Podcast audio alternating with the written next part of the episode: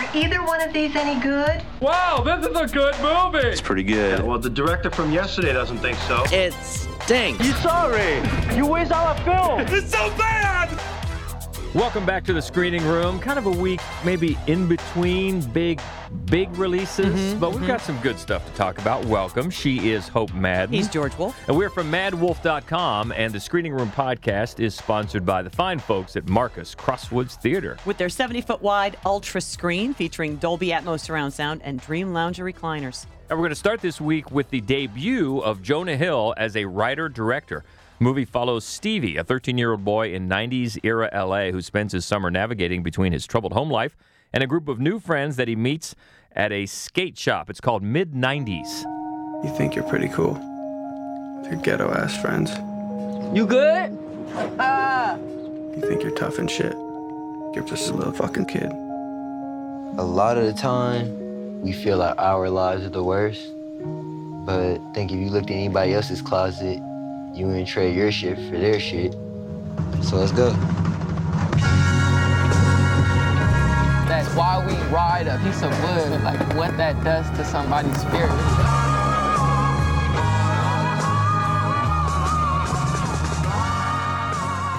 You know, it's funny, even though he's had a couple of Oscar nominations, I was talking to somebody this morning. I still think Jonah Hill sometimes is underrated as an actor. He has done and continues to do some really fine, fine work as an actor. And here it's his first try at being a filmmaker. And he's not in it, which Right. is interesting because I think, you know, you, you know, we saw with A Star is Born earlier this year, a lot of times actors do make that leap to directing, but often they are still in their film. So Yeah. it's interesting to me that he's he's chosen he wouldn't have fit. You know, it's a it's a film about teenagers uh, and and one single parent. There's really no other adult in the movie. Yeah, that's right. And as you would watch it, you would think that, well, especially because one of the characters is, uh, is constantly holding a movie camera and is filming and wants to Right, make a movie. So you might think, oh, this is very autobiographical. But from everything I've read, the interviews that he's given, it's not really. Uh, even though he did grow up in the mid 90s in the LA area. Uh, this is kind of a, a, a, culture, skateboarding culture, that he that was kind of omnipresent around him, but not one that he really took part in first person, which maybe makes it even more impressive that he's able to tap into this so well. Because I think it's a very effective movie. It is. I agree with you.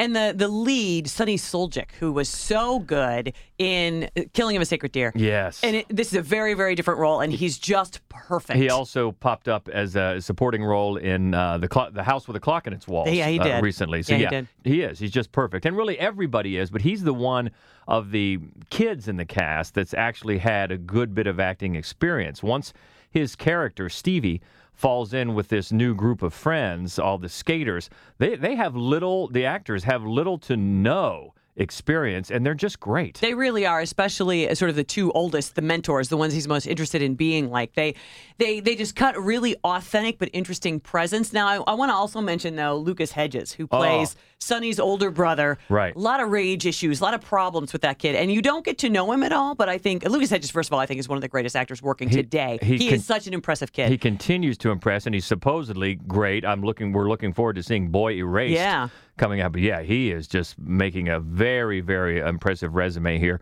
in a short amount of time. You're right. He is uh, Stevie's older brother, um, 18 years old, and then they live with their 36 year old mother, played by Katherine Waterston, who Who's is- always good. She is always good, and that you know it sets up his home life as being one that's very you know, there's not a lot of closeness there. He doesn't feel any sense of belonging as a as a young 13 year old. Right. No. You know, his his brother, as you mentioned, very angry, as some 18 year old boys are wont to be, and then his mother is it's it's like she's trying, but yet she's so wrapped up in herself Yeah.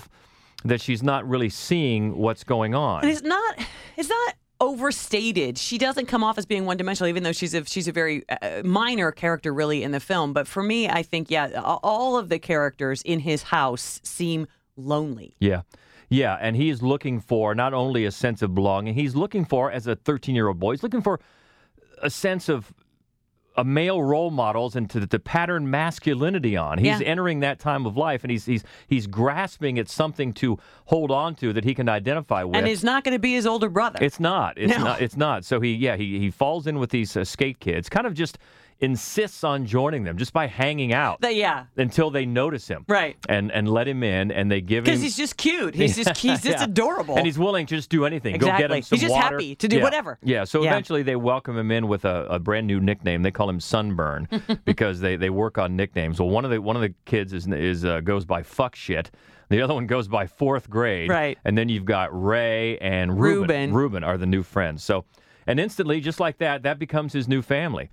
And um, it's it's really a great. You know, the movie is called Mid '90s, and it is a very successful time stamp, you know, Yeah. of, of a time period. But it's also very good about a time in life yeah, does a nice job with that. and a place. Mm-hmm. Uh, I think really does. It's it's a sort of a a verite style, wouldn't Mm-hmm. yeah. you say? Uh, Slice of life. yeah, very slice of life. I think we, we would both put it kind of somewhere between Kids, Yeah. that very famous verite style Yeah, film from 1995, and a, and a new documentary that's out right now called Minding the Gap. Minding the Gap, Which- which, is about skaters. Yeah, it is. It's it's actually it's funny because the one character, fourth grade, is always filming. Minding the Gap is actually a compilation documentary taken from a kid who just filmed his friend skateboarding for ten years. Yeah, it's, it is- it is it's amazing. that these came out at the same time, and if you like one, see the other. Yeah, it really is. It really is amazing. And you don't have to be involved or, or, or know a lot about the skate culture to enjoy it. Not at all, because I think it works on a on a character level. Oh, You- absolutely. I don't know the first thing about skate Exactly. culture. Yeah, no, it's just,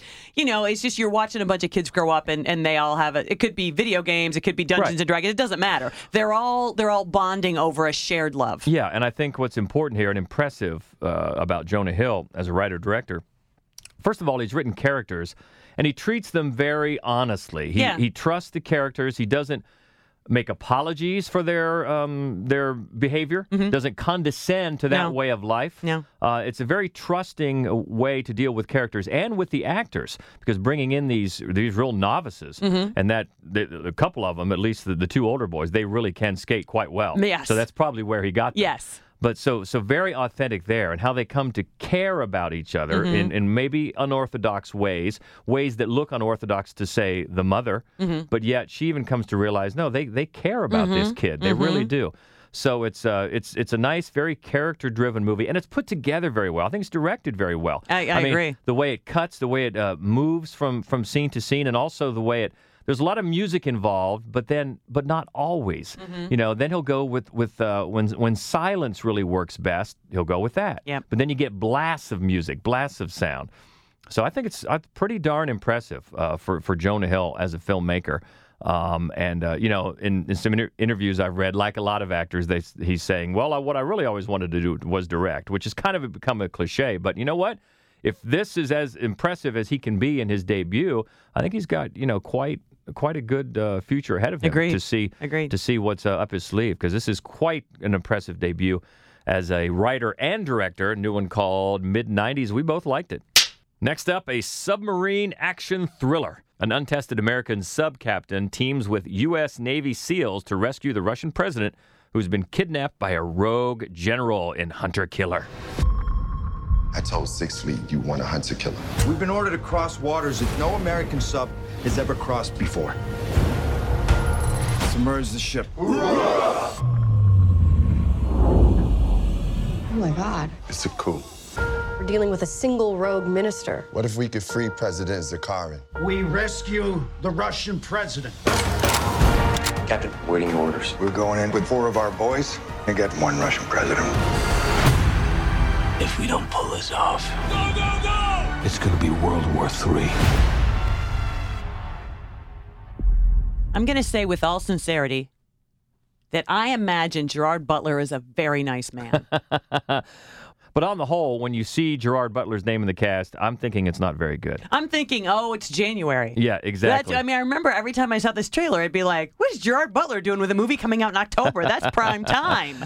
There, you know, there have been a few movies that do stand out as better on the Gerard Butler scale, but uh, boy, he has made so many just god awful Geostorm? bad Anyone? choices. Gods of Egypt. I mean, we could go on and on. So anyway.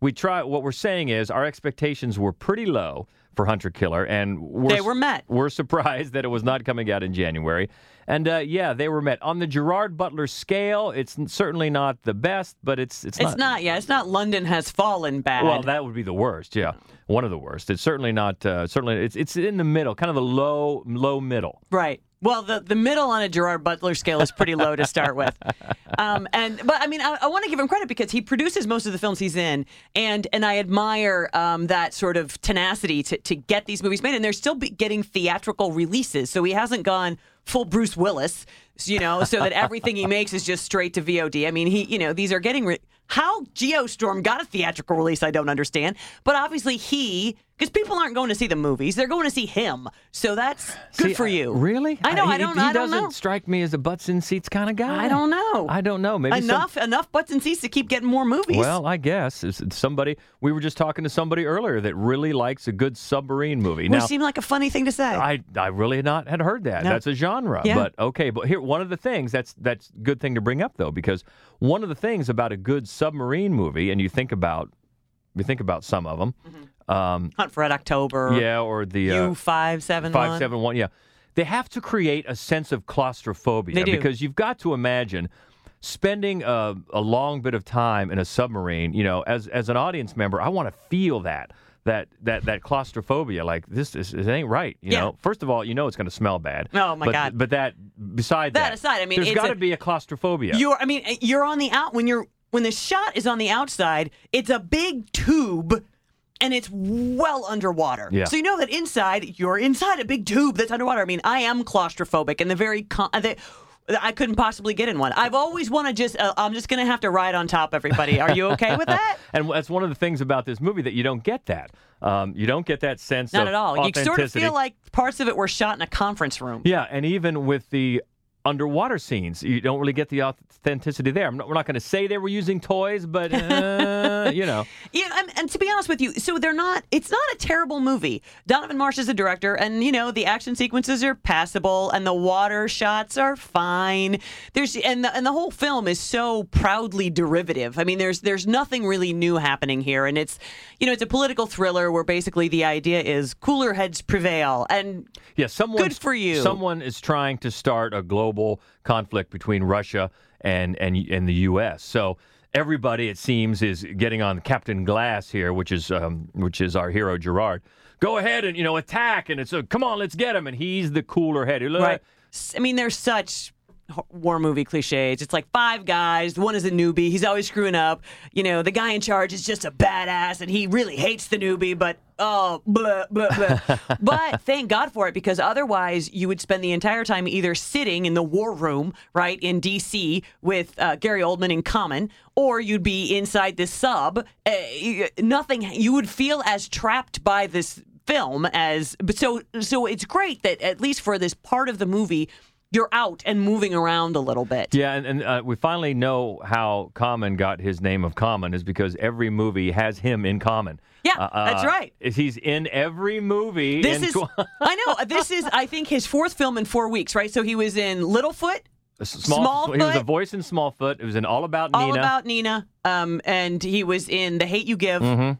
All of which are better than this. Well, and he's uh, to But nobody bats a And he's doing better work. He is, especially Oh, yeah, on All About Nina. He yeah. was quite impressive. Yeah. So I'm just, we're just, you know, having fun with the fact that he's everywhere all Yeah, of a he sudden. is. He is everywhere all of a sudden. I don't know how there's not a movie starring Common and Tiffany Haddish. I know. because the two of right. they are in every single film that comes out. exactly right. So, who hasn't written that? Get on it. Yeah, exactly. That'll be next week, I guess. But um, it punches the buttons, you know. Of of this sort of thing, and you've got scenery chewing all over the place. Oh well, Gary Oldman, God bless you. you know, and and you never know exactly what you're going to get with Gary Oldman, uh, and every so often you just get that that over the top scenery chewing, and that's what you have with this one. And uh, but I always like to see him in a movie. He's one of my favorites, and he's you know he's he's him. He's him. Yeah, and this movie is this movie. It, it's it's not very good, but if you really are, if you're part of that uh, group that loves a, a, a submarine movie, it's not a good one, but uh, it is one, and it has some, you know, some some passable action, and you know, the, let's let's work together and not blow ourselves up is a message I think we can all get behind. Right. So there's that. Yeah. So there's Hunter Killer. And the next one to talk about this week, at least uh, in, I think it's a pretty wide release, right, if right. not overall wide release. A new documentary. It follows Alex Honnold as he becomes the first person to ever free solo climb Yosemite's 3,000 foot high El Capitan wall with no ropes or safety gear. He completed arguably the greatest feat in rock climbing history, and the movie's called Free Solo. Does it feel different to be up there without a rope? It's obviously like much higher consequence. People who know a little bit about climbing, they're like, oh, he's totally safe. And then people who really know exactly what he's doing are freaked out. I've thought about El Cap like for years, and every year I'm like, that's really scary. I'll never be content unless I at least put in the effort. El Cap is the most impressive wall on Earth. It's 3,200 feet of sheer granite. It's the center of the rock climbing universe. If you're pushing the edge, eventually you find the edge.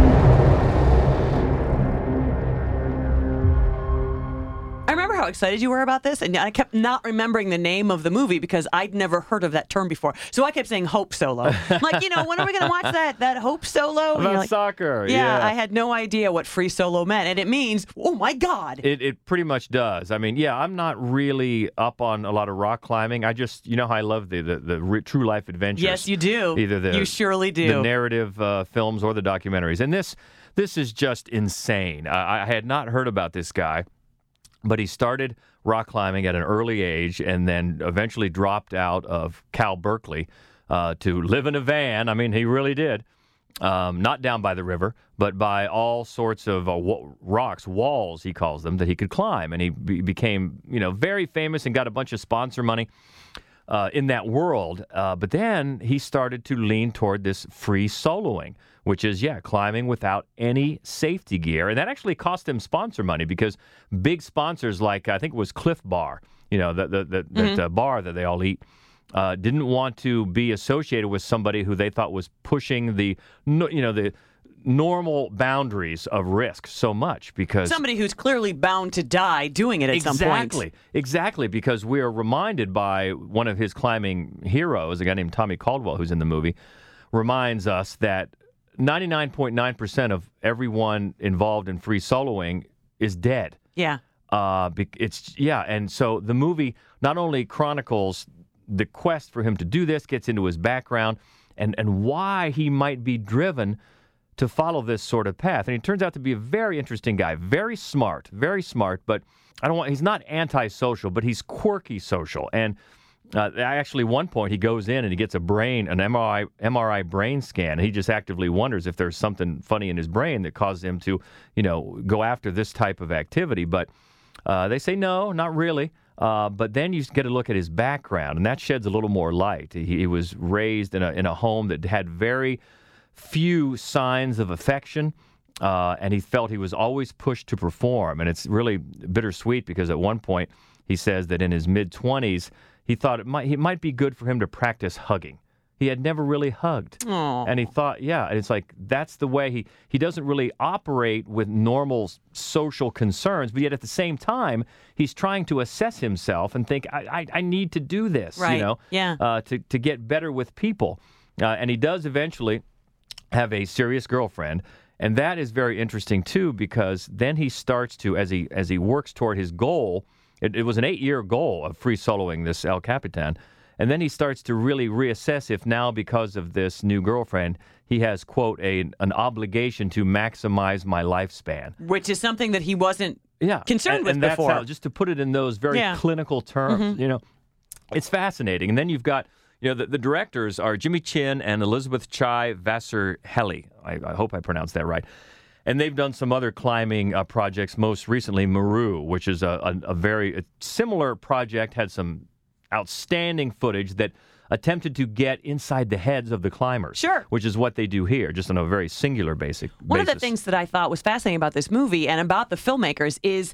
that is, is if you aren't already anxious enough watching it, the crew is so anxious. It's as if they're, you know, Yeah. every day they're afraid we're going to film this man's death. Yeah, well, first of all, the directors are concerned. They're, concerned, even though they're all in on the project, they're concerned their very presence might alter his decision making. Mm. So, right there, they don't want to have. If something did go wrong, they're They don't want to be responsible exactly. for it. And so they're wondering if that might, you know, alter his decision making. And then, yeah, at least there's at least one guy on the ground who's got a telescope uh, following his, who's clearly bothered. He is clearly bothered with every single step. And Mhm. you know, once they get to the climbing, the some of the footage is just, you know, well, like I said, it, it left me searching up synonyms for breathtaking. Right. I mean, the fact that this was not faked and he's doing this Yeah. without any sort of safety, you're like, my God, man.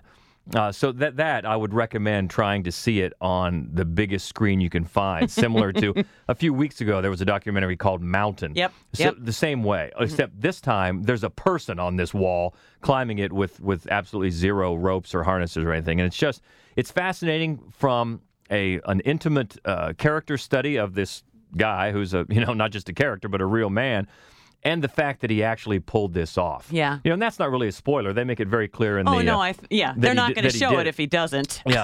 The fact that he did it is just insane. And if you're not really familiar with the whole climbing world, as I really wasn't either, Yeah, it neither. lets you know just how insane this is. I mean, Mhm. the fact that he did it is a is a eighth wonder of the world type of feat.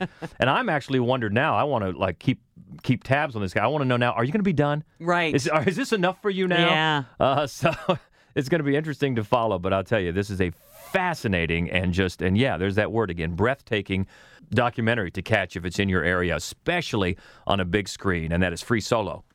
And that means it's time to go to the lobby. Let's all go to the lobby. Let's all go to the lobby. Let's all go to the lobby. Out this week on home video, boy, one of a movie that is so might be the most different, maybe the most daring, one of the most original movies of the year that we both love called Sorry to Bother You. Everything about it, everything about it, I loved. I loved um, uh, this kind of satire about it. I love the style and the colors. The performances are amazing, and but honestly, you know, uh, the writing could not be more on point. I mean, it is it is something that begs to be seen. People need to see it. Yeah, uh, seen and discussed. It's writer director Boots Riley with his first. Uh, we're talking about impressive debuts with Jonah Hill Yeah. uh, last a few minutes ago. This is one right here, and it follows a guy who's played by Lakeith Stanfield, who uh, you might know him from Get Out. Right. Uh, he's a telemarketer, and he discovers like this magical key to professional success. And then he gets making the money, and then he kind of gets a whole different mindset, and it turns in. It gets crazy. It does. I mean, it gets crazy. But it needs to. It needs to, and it's very surreal, and things just drop into the screen and pull back. It, it's crazy, but I'll tell you, if you let yourself, if you give yourself into it, I, I think it's it's a really incredibly original, captivating, thought-provoking work that I really liked. Yeah, it's it's what it is. Also, is just a brilliant deconstruction of capitalism. It is. It really Um, is. Yeah. in a way that we've honestly not ever seen in a film. Certainly not in this way. No. certainly not in this way. And yeah, big recommendation for that if you can if you missed it uh, in the theaters. It's out on home video. And also the sequel to Mamma Mia is out this week for you ABBA fans. Mamma Mia. Here we go again, and everybody. I think everybody's back, right? Even Meryl Streep uh, in a little bit Briefly. is back, Mhm. and we add Cher. We do. So when you add Cher, you're you're adding Big Diva. And Lily James, who's everywhere, she plays the young Meryl is she Streep. common everywhere? no, she, she's. Is she Tiffany Haddish everywhere? No, she's not. You're right. She barely works. Lily James, who barely works, got a job, and she plays the young Meryl Streep character. And you know what? She's, I mean, she's a charming person, and she's got such an infectious smile. Uh, the problem, though, is that when she's on screen, and then the the people who play the young counterparts, the young Colin Firth, and you know. They're they're so bland compared to the for the, the original generation, the Meryl Streep generation Yeah. That the movie really drags. And the other reason the movie really drags is that they kind of used all the ABBA songs you knew already in the first one. So all they have left are B sides, and the one, the ones the lyrics are so weird that there was no other way to use them. So B sides and the forgotten hits. yeah, it's um, it's a bit of a drag. Yeah, a bit of a drag for Mamma Mia. Here we go again. Looking forward to next week. Uh, yeah, we are because it looks like a big, big week. Big week. The remake of Suspiria, which I was I was lucky to see just a couple of days ago, and I'm eager, eager to talk about it because I can tell you right now, it's a lot different than the original. So that'll be fun. Also, the Queen biography, Freddie Mercury biography, Bohemian Rhapsody. I hope that's good. I do too.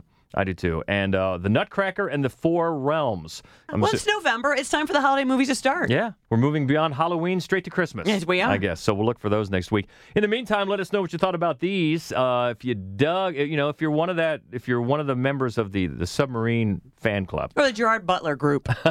please seek us out. Uh, you can always find us easy way to do that on uh, social media, uh, Twitter. We love to talk movies on Twitter.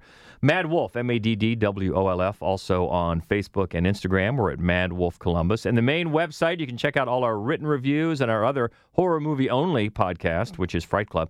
All that and more at maddwolf.com. So until next week, we hope to hear from you. The Screening Room podcast is sponsored by Marcus Crosswoods Theater and a presentation of the Columbus Radio Group.